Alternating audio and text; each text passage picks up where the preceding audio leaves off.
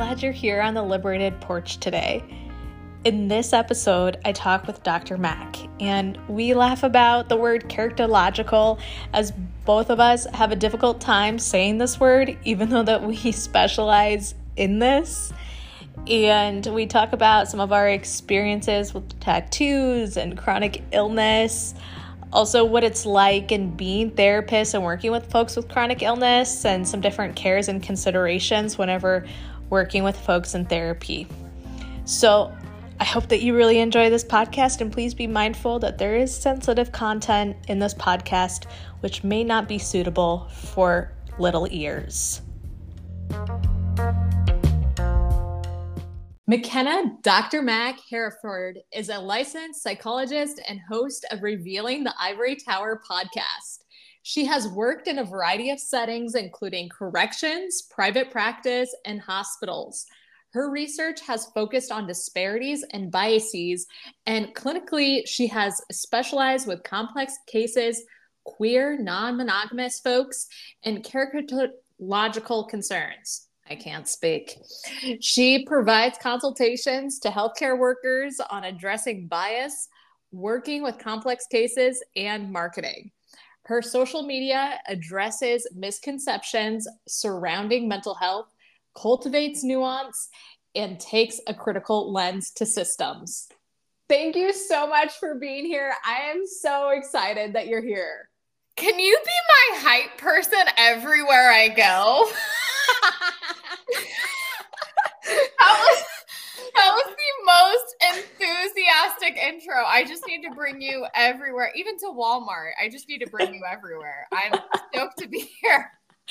You know, I knew that I was going to be tripping on that caricature. See, I I still cannot even say it. And we've talked about this before on Instagram because that's where we had connected about these large words where it's like I can read them in my head and whenever they come out of my mouth, I just I can't get it.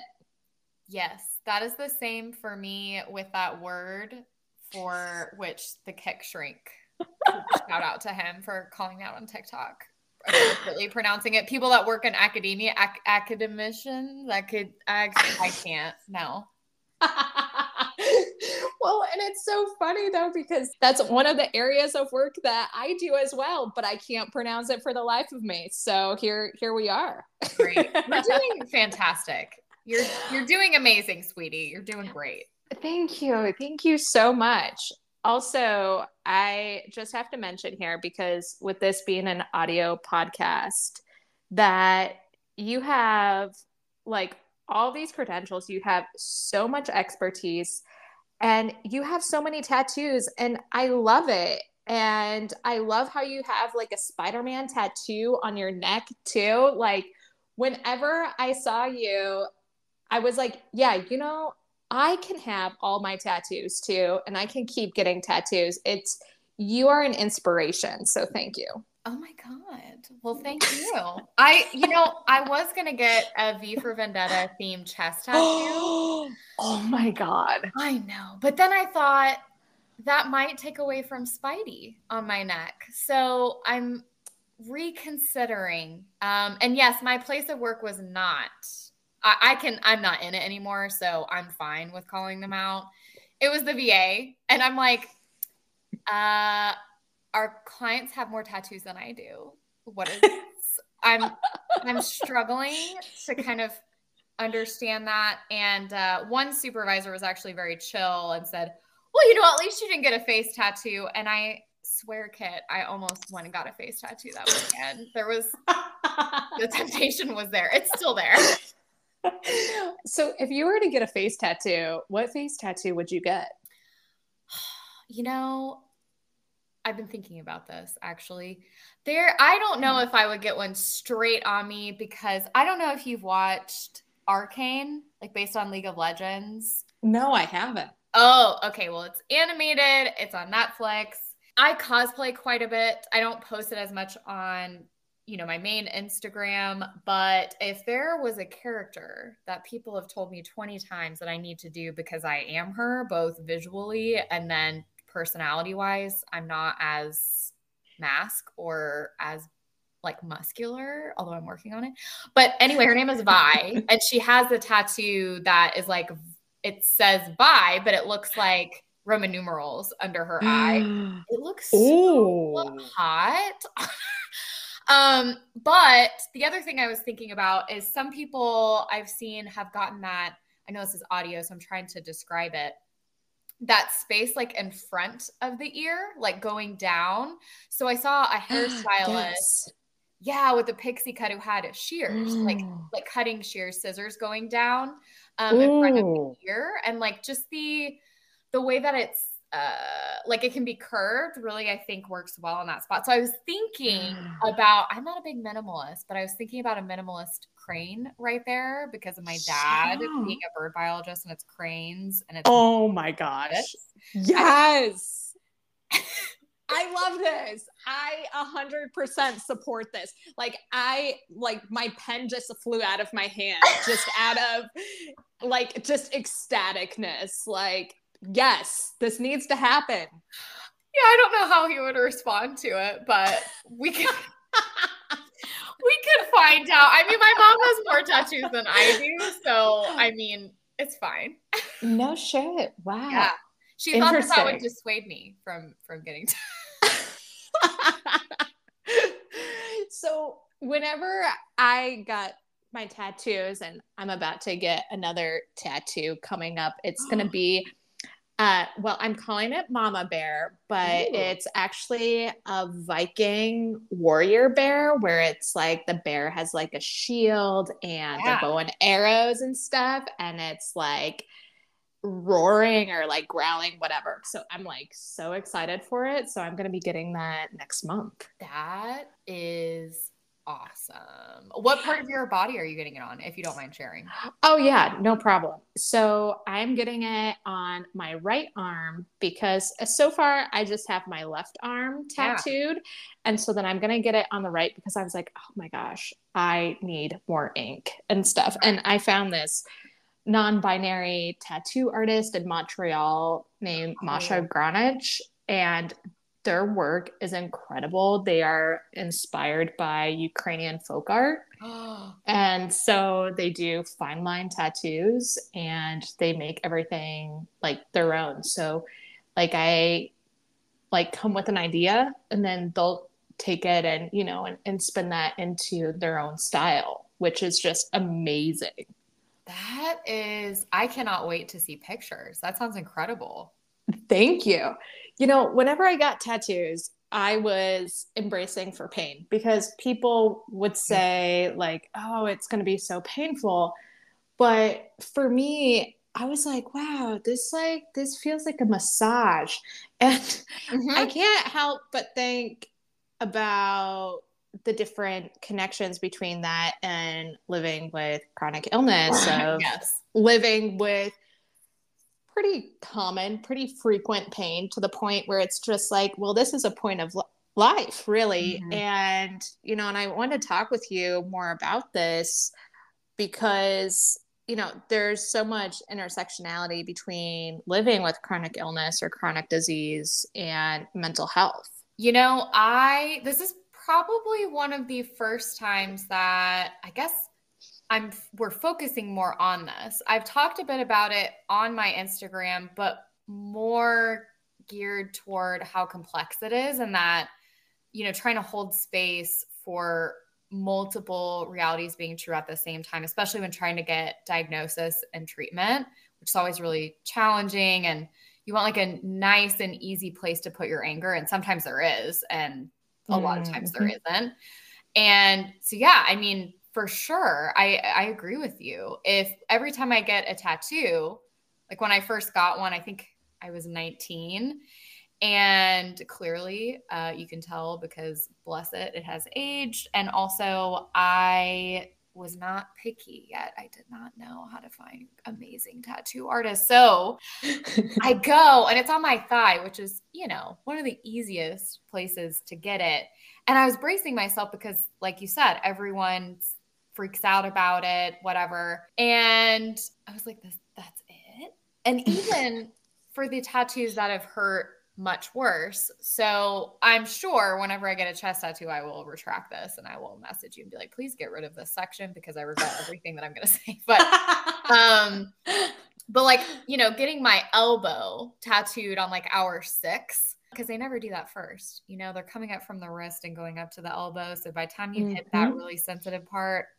it starts wearing. Even then, I am with you. I would much rather feel that more superficial kind of pain. And also, it's a nice distraction from any yeah. other pain that I might be feeling, or, or, you know, if you have other types of symptoms, like I would much rather do even when I go, I had to get my annual blood work done for the endocrinologist a couple weeks ago. and every time I'm like trying to hype up the phlebotomist, I turn full therapist because it doesn't matter how much water I drink. I tell them, okay, we got to use a butterfly needle. We're going to blow some veins. It's okay. This does not reflect on your self worth or your ability to do your job. You're doing amazing, sweetie, because it's, it's all, it's all fucked. I'm sorry. I, can cuss here, but like it's all jacked up. So, and this last time, it's the same the last couple times where, I mean, they feel really confident. And then apparently my veins were like, mm, and I took that personally. So, they're having to, you know, put it in, you know, the inside of your elbow, but they have to dig around in there. So even this last time, she's like mm-hmm. fully poking around with a needle. And I'm sure anyone listening to this is probably going to be like, ooh. But again, I would still much rather feel that pain. That's still like superficial pain. I mean, not as much as a tattoo, but still prefer to feel their you know, different types of pain. I mean, I would much rather feel that than the joint pain or connective tissue. Or, I mean, I don't have bone pain, but I've heard that that's like the worst. Like, mm-hmm. of course, I would rather feel anything that's on the skin or just below it. Oh, yeah. Yeah, absolutely. And I mean, with this, I I tell phlebotomists, I say I have weenie veins. That that's what I call them. and I have a list of funny stories that I just recycle for whenever I talk to a phlebotomist to kind of ease the tension in the room because I know that they're going to be digging around in there, like, you know, trying to dig for treasure type of a thing. you know, like I just kind of like picture like the California gold rush and they're yes. just like they're just like trying to get their little pan in there, you know, and yeah, and find find the the gold and and sifting through this, but it's it's very hard. I started going through this whenever I was four years old, and and so it's not mm-hmm. a new concept to me. And whenever, because I I mean, you know, the listeners must have guessed by now, we both live with chronic illness. no. Yeah, amazing. Whenever I talk to clients who have chronic illness, you know, sometimes they apologize for saying, you know, digging around in the veins or talking about poop and or blood, you know, and I'm I'm like, you don't have to apologize to me. Like I think that we need to normalize talking about this more. And if a therapist feels uncomfortable with it, then they need to check themselves about why they're feeling uncomfortable about talking about these things. Yeah, a hundred percent. Immediately, I'm thinking, you know, I'm wondering, is it totally internalized and or has that messaging been given to them from someone else? Because yeah, also in my personal life, I want to hear about poop stories. Like I can't tell you how often the set scientist, Paige Lemon, and I are DMing on Instagram about just random poop stories. But, but yeah, in the therapy space, um, and then also as I'm merging more into the sex therapy space, oh my god, now it's like double the stigma of like, okay, now we have chronic illness, we might have, you know, things that feel really icky talking about, and then also like, do I feel embarrassed talking about the sex side of things? Hmm. Yeah. Yeah. Definitely. Because with part of this and with intimacy, I noticed that this is something that gets brought up a lot in working with folks with chronic illness. And I'm wondering about for you because, you know, self disclosure can be sticky in the kind of work that we do. And, you know, and some people do self disclosure more than others. And I'm wondering whenever you're working with folks with chronic illness, when do you decide if you're going to self disclose or not? Ooh, yes. I am more likely to self disclose about chronic pain than I am other aspects of my life, mm-hmm. especially if I am in a hospital type setting or something where the clients or patients, I guess in that case, are frequently kind of given a directive approach. You need to do this thing, like suck it up, you need to do the work, blah, blah, mm-hmm. blah. And so it's easy then to, especially if I'm working directly alongside them, to, you know, kind of assume like, hey, this person in front of me doesn't understand what I'm going through. And so, like you mm-hmm. said, it's a mm-hmm. very careful line to ride. I don't always do it, but really having the question in the back of my mind okay, if I'm doing this, am I doing it for the client or am I doing it for me? If I'm doing it for me, then I'm going to back off. If I think that mm-hmm. This might facilitate some trust in the relationship, especially given, you know, like you talked about disparities being in my background. There's a lot related to chronic illness and then a lot of other intersecting identities about being mistreated by mm-hmm. both the healthcare system and mental health care system and then you know directly by providers sometimes and so yeah that's actually a space where i didn't used to talk about it as much but that aspect of my life i am much more likely to talk about upfront you know if that especially if that's part of maybe what they're coming to therapy to work on is how to cope with it or you know acceptance and commitment therapy or maybe we're taking a totally different route and that's explicitly part of the thing that they're coming in and they want to work on then you know if i'm asking them to do that then it's important for them to know that i'm also doing that with them. Oh yeah. Yeah absolutely. In my first year of being a licensed therapist, I was working in a hospital setting while I was working in inpatient chemical dependency unit. And they had alarms that did not work well for people with neurological conditions. Mm-hmm. And I ended up having a seizure in front of my patients. Oh my and god. How yeah. For everyone. for you too. Mm-hmm. Yeah. And that was I I had let them know before um, you know, hey, you know, I really need you to change the alarm and everything. And um, because sometimes you can fight off a seizure to a certain extent, but it got to the point where you know i just couldn't fight anymore. Just seized. And so then they realized oh wow this is like traumatic for patients to be watching this. And so then they ended up um, you know changing the alarm but that's what it took. And after having that experience i thought before maybe i would never disclose about living with chronic health conditions but I realized I was like, you know what? Sometimes this does show up in the work that I do. Like whenever um whenever I was working in person, sometimes I would be walking with a limp because of the pain that I was in, but still needing to show up for work. My clients were compassionate and asked me, you know, like, hey, did you hurt yourself? And so I think with part of this, it's really showing that you're being human. And I think it starts to be eliminating the power dynamics whenever people start to see that humanity of having a therapist or having a clinician who lives with a chronic illness.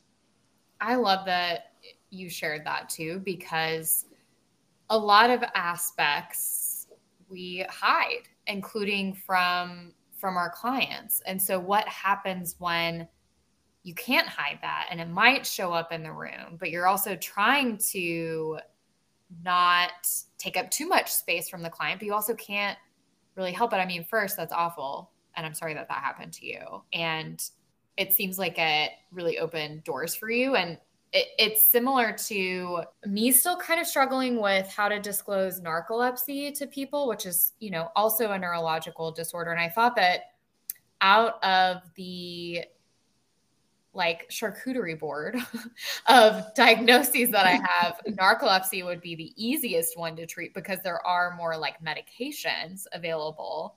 Mm-hmm. It's not the case. So, mm-hmm. I mean, if I am, I've, I'm trying to be really protective of, okay, I have to take naps, which sounds absolutely mm-hmm. ridiculous to the average person. Um, but there have been times where I started I try to save it for meetings. um, but if I'll have a sleep attack for those people that don't know, you know, on baseline, it's like I'm back in grad school and I'm running on 48 to 72 hours of no sleep in general. Mm-hmm. Um, and most days I have at least two stimulants. Uh, and when a sleep attack happens, which happens daily, it's this like it's like when you're really drunk and you you're not fainting but it's an irresistible like you're not going to be able to stop it. You can't will yourself through it which is not what mm-hmm. i mean with pain. I can will myself through that. There have been times where similar to you like i've had to limp places and you know patients would ask i actually preferred them asking over other healthcare providers and like just that dynamic. But yeah it's like you know, how do I disclose that to clients up front that, you know, this could come up? And if I'm ever fighting back a yawn or you notice, I promise, like, it is absolutely nothing to do with you. It is a hundred percent due to narcolepsy. Now, if I'm at an mm-hmm. academic conference and that talk is very boring, I'm going to let them sit in that. They can their boring ass talk, and I'm not going to tell them that there's an external reason for that. oh, right on. You know, and if I'm going to be going to any in person conference for mental health these days, they better be having Play Doh. That's all I got to yeah. say. Yeah. Mm-hmm. But going back to this, you know, with part of this, a lot of times in searching for a diagnosis and for the treatment, there tends to be a lot of trauma and a lot of gaslighting.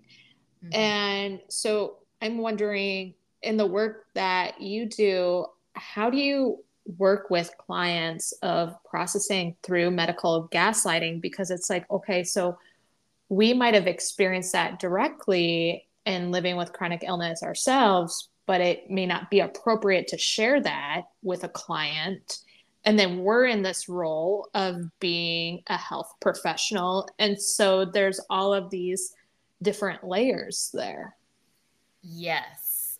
That one was whew, the ultimate dialect for me, especially, you know, having, like you said, your feet in both camps. So, especially working in medical setting. So, I also uh, worked in a pediatric sickle cell clinic. So, mm. a lot of kiddos experiencing, I mean, it's a spectrum of severity of symptoms depending on the sickle cell and a lot of different factors, but a ton of pain there. And yeah. obviously, there can be a pretty significant racial component because it doesn't mm-hmm. exclusively mm-hmm. show up in Black patients or people from African descent, but much more likely to. And there are evolutionary reasons for that that, you know, we can talk about later and whatever, but it can cause a ton of pain. It can be life threatening, all those things. And seeing the kids turn to adolescence and there wouldn't be great enough treatment if you're not severe enough to get a blood transfusion or like an organ mm. transplant and you have a pain crisis it's like the only thing at that time maybe it you know it's expanded now hopefully mm-hmm. but the only thing they had at that time was opioids to just like help them pass pass through that and seeing you know so they go to the ER which means of course they're not going through their sickle cell clinic it's probably like maybe a Friday night at 10 p.m. or something like that. So they need to go to the ER. And the ER doctors, same kid, now they're an adolescent and they're treated differently and seen as drug seeking. Hmm. And mm. me kind of wanting to intervene, but also recognizing there's a hierarchy there too. Any psychologist will tell you this, like in many hospitals, physicians are just hierarchically above psychologists. And also, I'm not the one prescribing the opioid. So, um, and I don't know all the history there. And, you know, I'm kind of watching it. And the hematologist in the sickle cell clinic was black. And I just was in awe. I got up my popcorn. I was trying to like hide my facial expressions.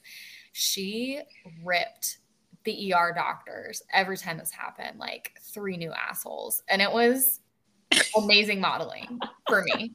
So, so then fast forward, I'm working in the VA. I have more diagnoses, more symptoms now, and I can still mostly hide it, which obviously, with all invisible identities and experiences, is a double edged sword. Here's where I love it because, mm-hmm.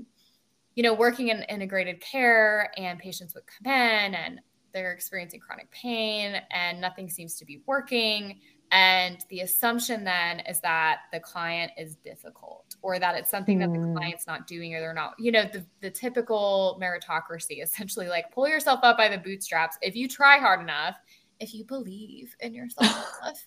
um, if you no. didn't think they didn't say that, but it really that's like the subtext. Um, yep, yep. That you know you'll be able to get it under control, and I can't tell you how many times because then, mm-hmm. yeah, I have my feet in both camps. I'm working with the clients.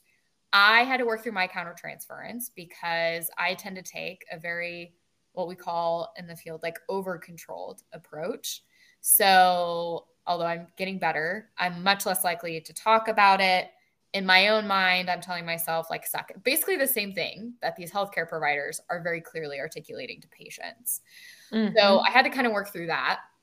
Mm-hmm. But I'm like, listen, Same. Are, yeah yeah, these are people that like went into combat and they've seen people die. And you're essentially mm-hmm. kind of telling them they're being whiny. Um, mm. and so yeah, we would do consultation groups or supervision, especially the health psychologists, and they would say continually, you know, I'm trying cognitive behavioral therapy for chronic pain, and just God, pain patients are so difficult. And what I love is that now I get to pull an epic like M Night Shyamalan plot twist, and now I get to disclose after you've told on yourself. Like the quiet part, you've yeah. said it out loud. I didn't have to corner you and pull it out of you. You said it right there. So now I get to disclose, and mm-hmm. we're gonna make you sit in that for a second. Um, sometimes I would be petty if it was to not like a boss, but someone that was like, you know, in the same level of training program. And if I was feeling particularly petty because we were kind of friends outside of it, I might say, um, you can shut the fuck up because I saw you call out for hiccups or like a cold the other day. Okay, like shut the fuck up. Um, it was more like roasting, so it was. It was. I want everyone to know it was very playful. Um, but I still got my point. I got my point across. We had a very like roasting style relationship. Um, but to people where I did not have that relationship, or if it was like I'm in a power down position because maybe I'm a trainee mm. or it's like someone way above me, and they say that you know, I would then kind of disclose. Um, mm-hmm. Yeah, I actually relate to them. Like I felt this way. I've experienced this. Um, and then, you know, if it's a more inf- and like if if you tried cognitive behavioral therapy for chronic pain the way you're doing it with me, I would cuss you out. I would walk out. Yeah. Like that would be the end of it because you're not including these and these and these things if you're going to use CBT, you know, leaving room for grief, the internalized ableism. Like it takes so much empathy to sit with chronic pain that I mean, really, it's avoidance of you know you being you being willing. You know, you're asking even with ACT, mm-hmm. willingness is a huge piece. You're asking the client like, what are they willing to sit with? But I think a fair question is also like, what are you willing to sit yeah. with, with them? Oh yeah, yeah, absolutely. And with the whole CBT piece, I think a lot of times there is this power dynamic where it's like power over rather than power with. Mm-hmm. And so then it just simulates the medical traumas and medical gaslightings that people experience. Yeah. And this um this showed up even with a group consultation I did recently.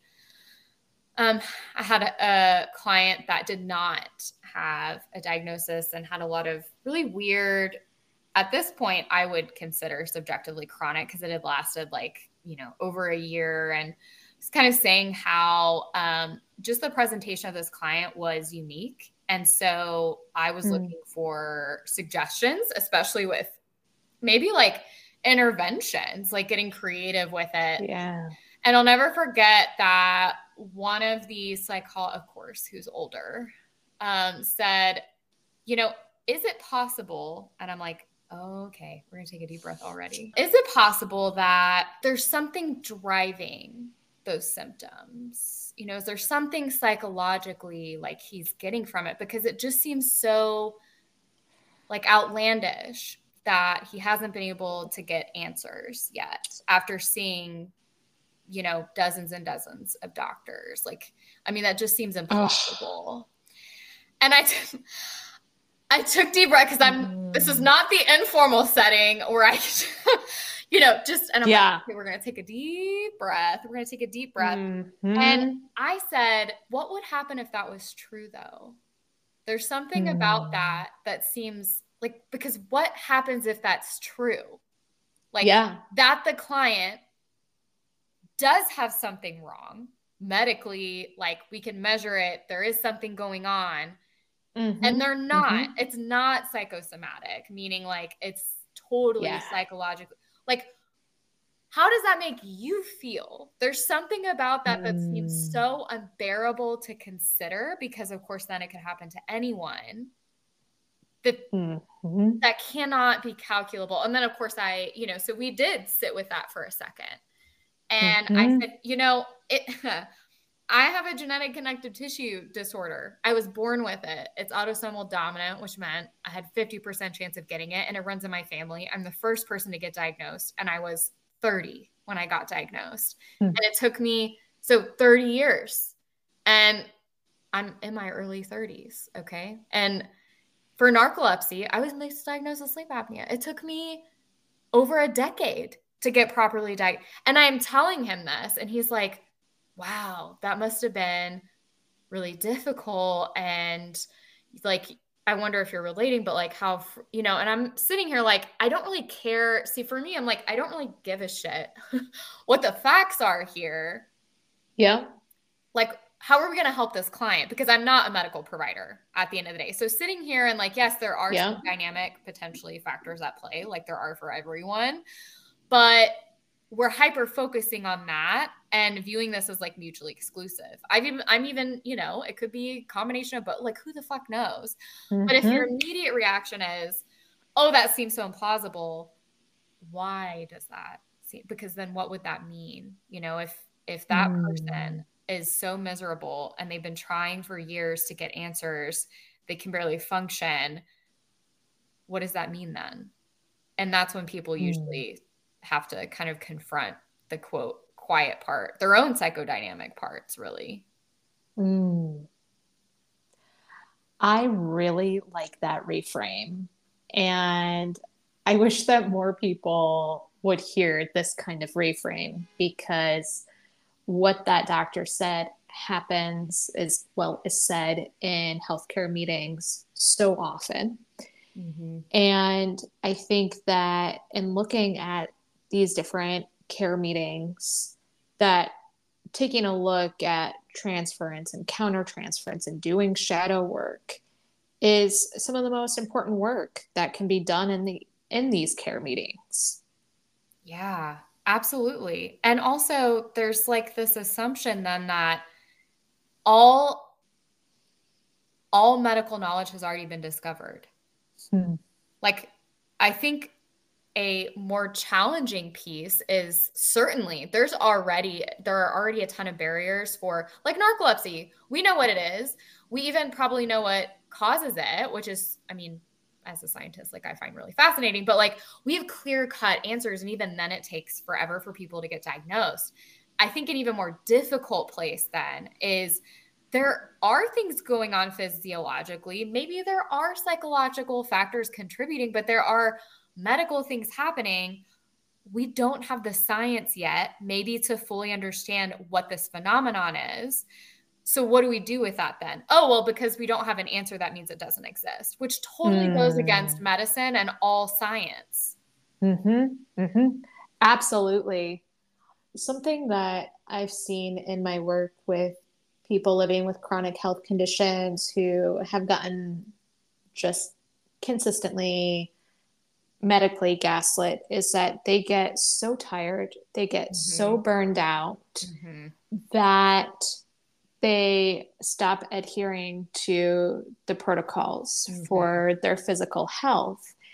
And they do so in a way where, as a mental health professional, like we would call it passive suicidal ideation. Yeah. What that means is whenever a person does this, I've heard this phrase before from folks if I die, I die. I'm just mm. not taking my medication or I'm not doing this certain thing because I'm not getting answers. I, you know, continue to have a poor quality of life. So I'm just not going to be following through.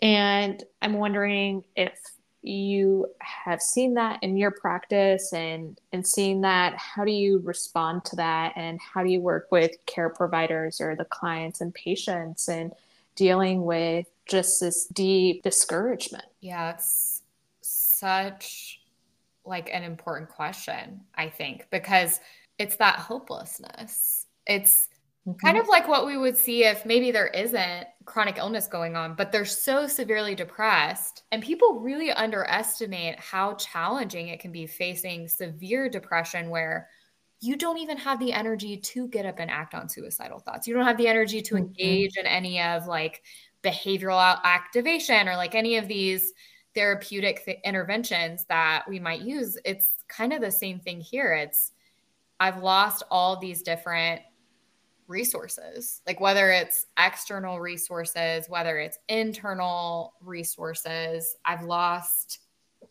like what gives my life meaning, you know, whether you come from that from a spiritual or existential place or like a values kind of place, losing that. And yeah, I mean, I think that's super common. If I'm totally honest, there have been times where I felt that way. A 100 mm-hmm. I think most people with Oh yeah and it's such a it's a huge risk factor for suicide. Mm-hmm. yeah it's just it's that hopelessness that comes in. You know when i hear that i'm hearing i don't want to act on this. I'm feeling absolutely 100% stuck and hopeless and helpless. And so whenever i hear that from clients obviously first like really appreciating the fact that they're sharing that because I know so many people are worried that if they share anything related to suicide, they're immediately going to get hospitalized, straight to jail. Hmm. Like, do not pass go. Mm-hmm. Like, you're going to go inpatient. Um, you're going to grippy sock vacation. Um, so obviously, I'm not going to do that. But I mean, clients don't always know that, so it's a risk to even disclose that, which is important to kind of sit with that and me allowing myself then to sit and like that hopelessness with them and the stuckness because I also might feel that way. And so that relates to working with healthcare providers is if they're reacting, there is a like dynamic thing or countertransference thing happening. Like for example, do they feel the urge like the provider do they feel the urge to I know I've done this to over function, like overcompensate. Okay, I'm going to make all these calls. I'm going to do all the thing. I'm going to do spend hours and hours and hour on this to help you. Mm-hmm. Um, even though it's going to potentially like come at a cost to care to other clients or patients or my own mental health, especially because, like you said, like maybe I'm a provider that knows like all these barriers that they're facing. So I'm going to go out of my way to work as hard as I can so that we can get them help and I can prove them wrong that I'm not like every other provider.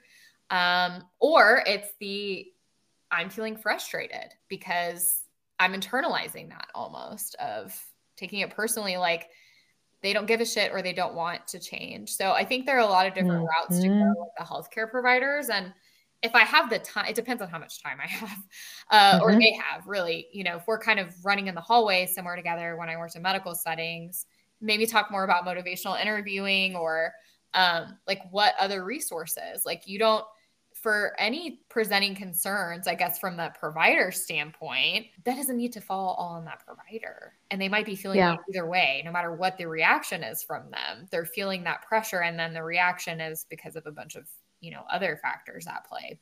And we might have mm-hmm. to process that. Like, where's this coming from for you? Like, what does that mean? Like, what are the factors contributing? It could be their own burnout or whatever the case is. And then for mm-hmm. the client, it's kind of the same thing. Like, it doesn't need to fall all on the client either. And it, yeah, it shouldn't. Um, I know that culturally, I know that you've talked about this. A lot of people talk about this. Our values are very individualistic. And so that mm-hmm. puts a mm-hmm. lot of emphasis on personal responsibility, which I mean, sometimes can be super helpful and empowering. It also then in situations like this creates a lot of problems because there's a lot of shame or feeling inadequate or like guilt reaching out and not oh, yeah. community support or you know deferring to the client. And i think what are supports here that what does that look like? Do we need mm. to create some distance? Do we need to like i tend to use a lot of what we call diffusion. Like i have hashimoto's and i have two nodules on my thyroid and i call them cosmo and wanda from fairly odd um but you know like yeah, like introducing some humor in it, like introducing, you know, externalizing it.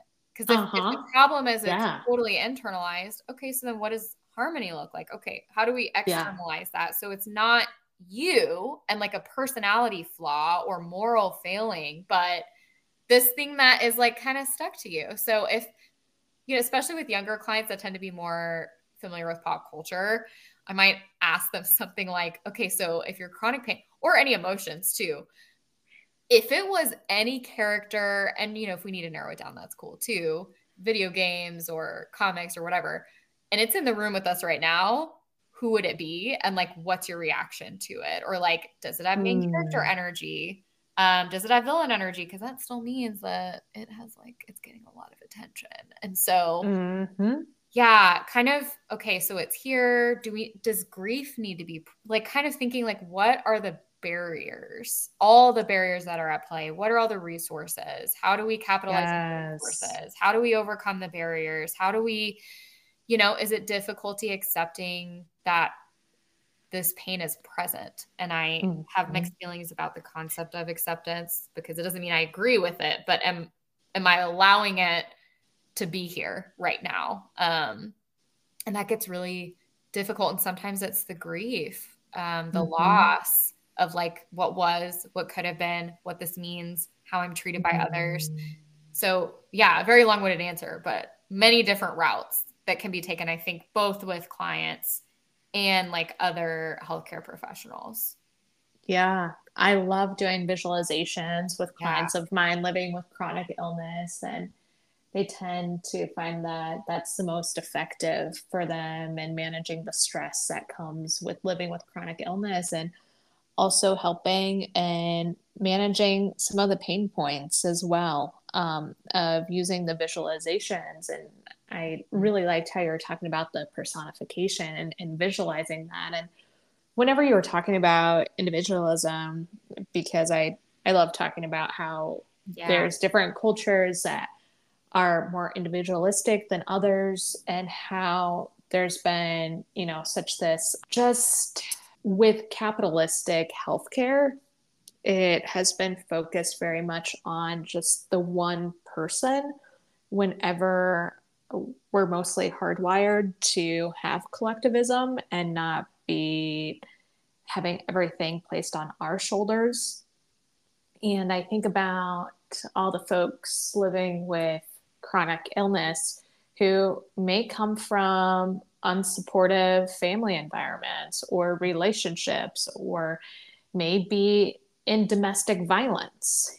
And just, I hate the phrase frequent flyer mm. that is used in the healthcare system.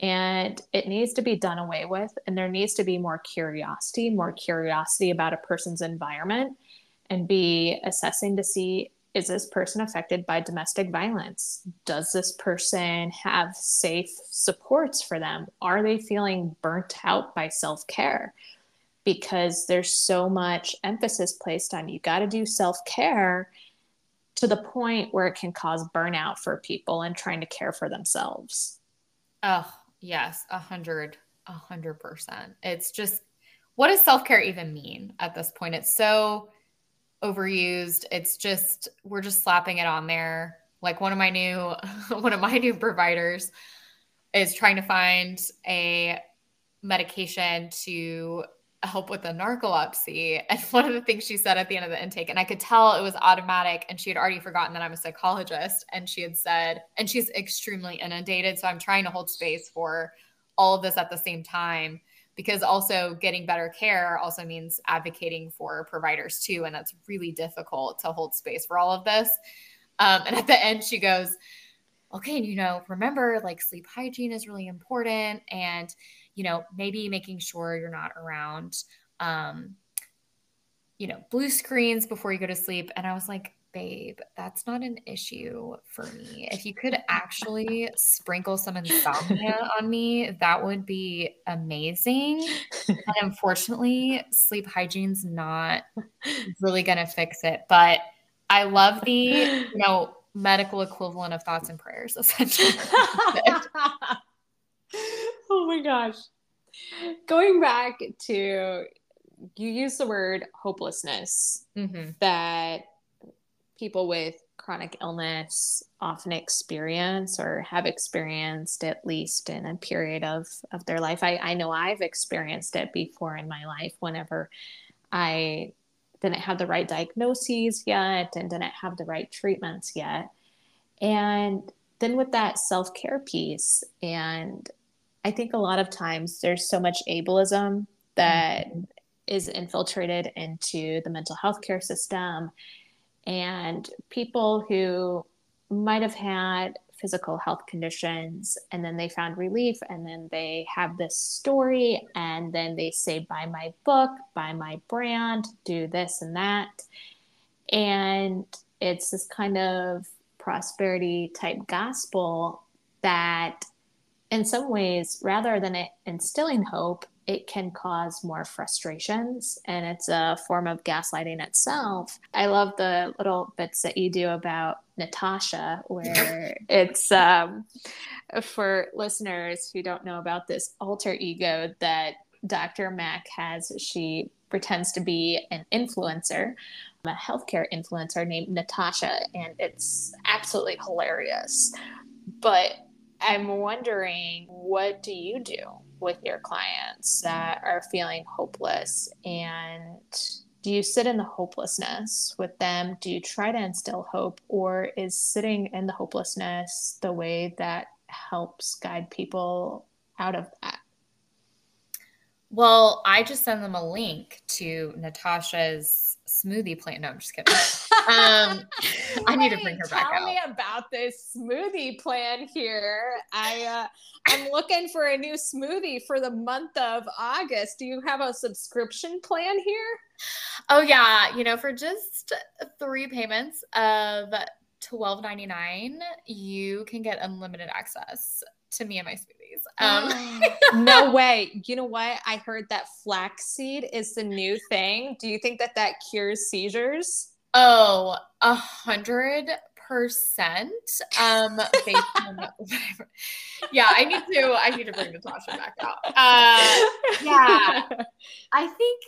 I think that's a good question. I'd love to hear from you too on on how you approach this because I think the gift and sometimes overwhelming thing for me is because I've worked in so many different settings all of them have annoyed me for different for different reasons. So I did not go clinical psych. I went counseling psych, which there are kind of I mean the differences are pretty small at this point, but get more pronounced depending on the setting that you're working in or I'm in more therapy based settings or like medical based everyone has I see deficits in all of them. And so that allows me a chance to kind of zoom out, probably more so, and notice that really all the different approaches, even things that are beyond therapy. I talked to a friend that's a shaman, and a lot of the mm-hmm. things that she does, I mean, the language is different and slightly different approach, but kind of similar. Like a lot of the things do similar things. Sitting in the hopelessness, I think, can be super helpful. I mean, maybe the length of time probably varies client to client, but one is just like obviously avoidance is probably not whatever they're using to avoid this is probably not super helpful, although very understandable because who mm-hmm. wants to sit? I mean, I don't know anyone that wants to sit in it. The stuckness of it and sitting in it with them and also so that they can understand okay that there's someone who's willing to sit in this with them. Relationally mm-hmm. i think is important because there are probably lots of people that are incapable or unwilling to do that. And they may not have a lot of social support to begin with. Or could be other you know relational things coming into play. And also that they know what hopelessness feels like and allowing them to sit in that and make space for it even if it's for a short period or not that much knowing that okay i can tolerate this and in fact i might be more willing to tolerate this than the physical pain or are there other things that are worse than this mm. or better than this or getting those delineations. And then I think the instilling hope piece, I think it really depends on the person that I'm working with and kind of the vibe or what I sense, or even just getting feedback from them. Because in my mind, if I come from a liberation, again, liberated porch. Uh, Love if I come, it. If I come from a liberal, the idea then is that the person in front of me has the answers they they have barriers mm-hmm. to getting the answers otherwise why would they be in the space with me but the idea is that like yeah i might know the science and think i the person in front of me has has the answers it's just how do we help them find i guess a different kind of treasure hunt uh, finding those those answers. And i think it really aligns with yeah the title of this podcast which i think is amazing. I'm from mississippi. I'm just i'm thinking almost literally when people sit on front porches with people especially in the south i mean probably not right now because it's unbearably hot but in general you're sitting in that you might be having really light conversations you might be having heavy conversations and you might be having those with other people and that shared experience and then holding space for you maybe providing you with things that you need or you're doing that alone. You're kind of hanging out on that porch alone, but you're observing. And so yeah, I think it it really and it needs to be comprehensive and we shouldn't be relying on only therapy to help this person heal either. Mm-hmm. Yeah, mm-hmm. I love you. Yeah. Yeah, absolutely also that is why I called it the liberated porch is because I'm like, you know what? Like the porch is a meeting place to talk about the light it things is. or the heavy things out of every place I've lived. Like I currently live in the Northeast. I grew up in the Midwest. I lived for a bit of time in the South. And what all these different cultures had in common was sitting on the porch and the porch yes. being a gathering place. And you know, so you asked me about what my approach is about the hopelessness. And I've realized in my own experience and just hearing about the experiences from my clients, a lot of times they feel hopeless because they feel like they won't ever be seen or they won't ever be heard. Mm-hmm. And sometimes it is just in sitting in that discomfort with them and saying, I see you, I hear you, I believe you, that really helps. And also just talking with them about what is going to make therapy appointments even just manageable for them. Yeah. I do all work from home. And so I ask my clients with chronic health conditions how much time do you have that you feel like you could get the most out of this therapy session? Sometimes they say 20 minutes, sometimes they say 60 minutes, but I let them set that boundary Or mm-hmm. sometimes they say, Hey, I need to turn off my camera. And I say, No problem. I'll turn off my camera with you too. You know, and so it's just meeting the people where they're at that I think is really important. And I like bringing in the piece about radical acceptance too, of radically accepting that in living with chronic illness, that means that there's not going to be this ability to fit into an ableist culture. And so, looking at what the abilities are there, though, to be able to have the best quality of life while living with these symptoms and giving grace and compassion to yourself whenever maybe you're not able to do the things or show up in the ways that you would like. And I also like to look at self advocacy and practicing mm-hmm. self advocacy in the medical settings. And, you know, if I have clients who are practicing assertiveness in medical settings and they continue to get gaslit, then I talk with them about, you know, is there a possibility of transferring providers so that you can be seen and heard? And sometimes that's the hope there of finding a care team that a person can trust that they have their best intentions for them. Wow, we can just wrap up the podcast right there. That was amazing. yeah. Yeah, the advocacy piece too. Even though that part I've had to learn on my own because my background is not social worker case management. I think that's I think that I've seen that medical advocates, that field is gr- understandably growing to try to address all these barriers to care. But yeah, like these advocacy pieces and how do you do that? And um, even having tips for and a resource list maybe ourselves as providers of mm-hmm. okay who in the community do we know like is good to go to and who would we definitely not send like what types of settings like university mm-hmm. settings tend to um, have more up to date care. They have mm-hmm. more room because the classes and piece obviously usually is an issue of like lack of financial wealth or resources to pull from too gets challenging. And I love what you said about even the modality of therapy. That's been so cool with teletherapy, especially. Mm-hmm. Yeah, we mm-hmm. got to consider that piece too. Yeah, yeah, absolutely. A hundred percent. You know, I, I think that telehealth therapy can just make therapy so much more accessible for people living mm-hmm. with chronic health conditions. I know for myself, I'm able to show up better as a therapist and be healthier and doing telehealth. And I'm so grateful to have it. Same, a hundred, a hundred percent. Well, something I'm wondering is if you could offer your younger self one piece of advice about liberation, what would that be? Mm. That it requires patience. Mm.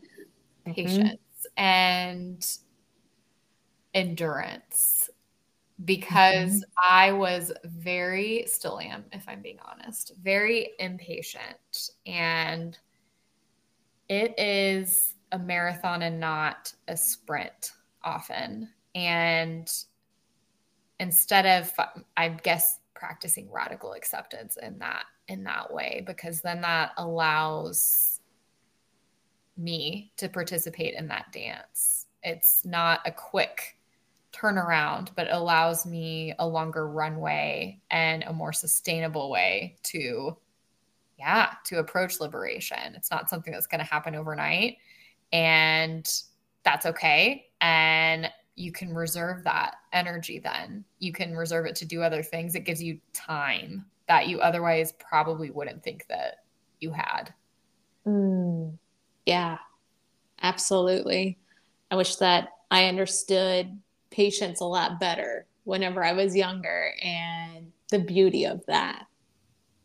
Same. I, I mean, I'm saying that like I have this nailed down. It's absolutely not. And it's a work in progress. we are all works in progress. But True. I just got to tell you, this has been such a blast in talking with you. And I'm just so glad that you came on today. In honor of you living in Texas, I made barbecue for dinner. So it is waiting for me. And I, yes, I was like, I have to make something that's Texas inspired. I'm honored.